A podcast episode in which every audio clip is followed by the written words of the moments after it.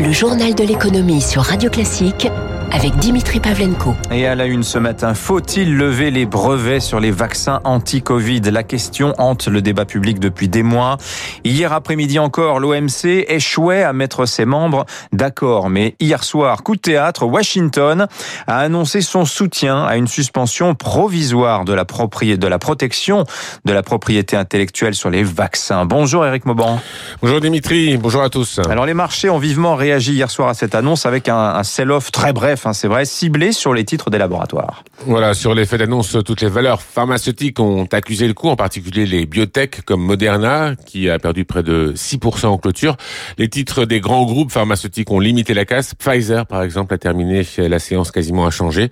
La Fédération internationale de l'industrie pharmaceutique a qualifié de décevante la décision de Washington.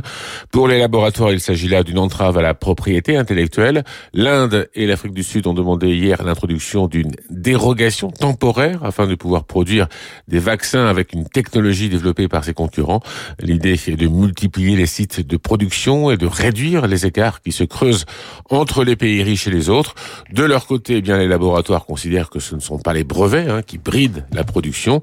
Selon eux, le cœur du problème, c'est la capacité à pouvoir produire en masse dans des conditions de confiance. Le problème, selon eux, c'est l'accès aux matières premières et celui du savoir-faire pour fabriquer les vaccins.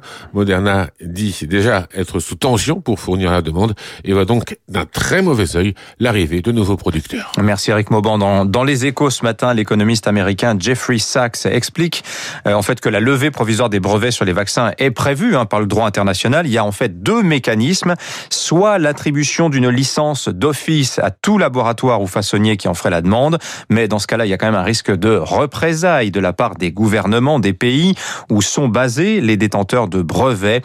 L'autre option, c'est la dérogation généralisée et temporaire à la propriété intellectuelle. Dans ce cas, le détenteur du brevet, le laboratoire donc qui a inventé le vaccin, est rémunéré quand même pour l'exploitation de sa technologie. En France, faut-il un deuxième plan de relance Selon les échos, l'Elysée met en ce moment la pression sur Bercy en ce sens. Le débat est le suivant. Quelle est la priorité? Maîtriser la dépense publique pour rester dans les clous du programme de stabilité européen ou bien maximiser le potentiel de croissance pour rendre la dette soutenable. Ça, ce serait plutôt la philosophie de l'Elysée. Le MEDEF, lui, plaide pour des investissements supplémentaires concentrés sur les secteurs les plus touchés par la crise, hein.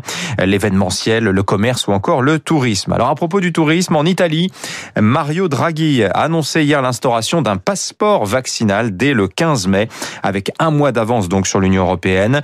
L'Italie est prête à accueillir le monde, dit-il. Hein. La Grèce, elle aussi, compte lancer sa saison estivale le 15 mai. Sur la Riviera d'ailleurs. Réouverture ce mercredi du Negresco. Le palace niçois a été fermé depuis des mois.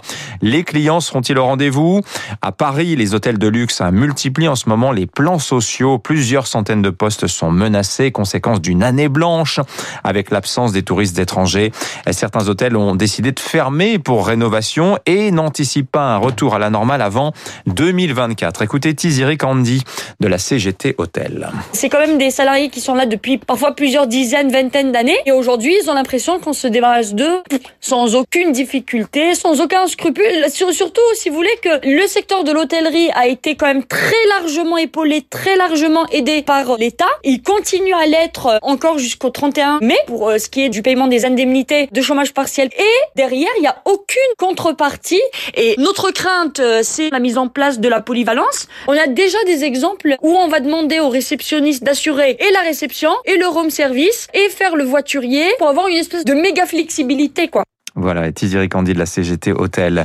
L'épisode de gel national à présent au mois d'avril, hein, il coûtera plus de 100 millions d'euros à Groupama, qui est l'un des grands assureurs du secteur. Euh, estimation qui est principalement liée pour l'heure au dommage en viticulture. Le commerce équitable, lui, bah, il n'est plus réservé aux pays en développement. Max Avlar, pionnier des labels, va lancer une certification en France. L'association espère soutenir les petits producteurs tricolores de lait et de blé notamment. Cela répond à une demande hein, de plus en plus de Français exige de consommer local avec une juste rémunération des agriculteurs. Eric Cuoche. Un salaire moyen de 1400 euros par mois, mais de grandes disparités. Selon l'INSEE, un quart des agriculteurs vivent sous le seuil de pauvreté. Leur survie passe par une meilleure rémunération, d'où la nécessité d'un label commerce équitable en France, pays pourtant riche. Blaise Desbordes, directeur général de Max Havelaar. Nous avons des poches de précarité tellement importantes qu'elles ressemblent à celles que nous avons connues dans certains pays pauvres du Sud. Produits ciblés, le lait et le blé. Objectif, augmenter de 25 à 50% les revenus des producteurs. L'idée serait aussi de créer une chaîne de production équitable de bout en bout. Par exemple, du cacao du Pérou et du blé français pour faire un biscuit labellisé Max Havelaar.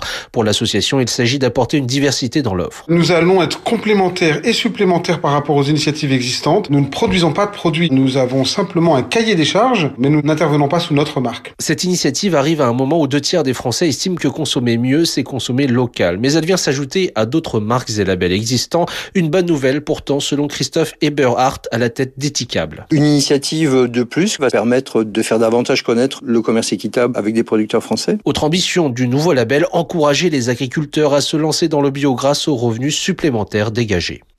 Ringis va-t-il s'agrandir dans le triangle de Gonesse hein, Selon euh, l'agence France Presse, le gouvernement doit l'annoncer vendredi. L'extension du marché de Gros au nord de Paris viendrait relancer l'emploi et pallier l'abandon du complexe commercial euh, Europa City.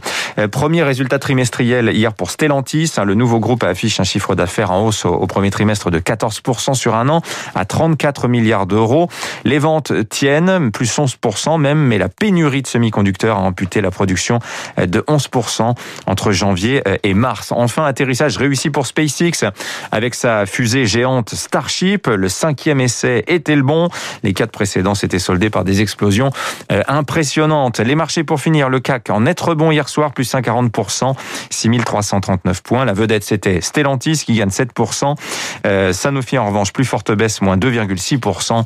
À Wall Street, le Dow Jones et le Nasdaq sont à la peine, moins 3, moins 0,4%. On a par ailleurs eu les premiers chiffres américains de l'emploi. Les chiffres officiels tomberont demain. On devrait être autour de 750 000 postes créés au premier trimestre. C'est pas mal, mais un peu moins que prévu tout de même. 6h46.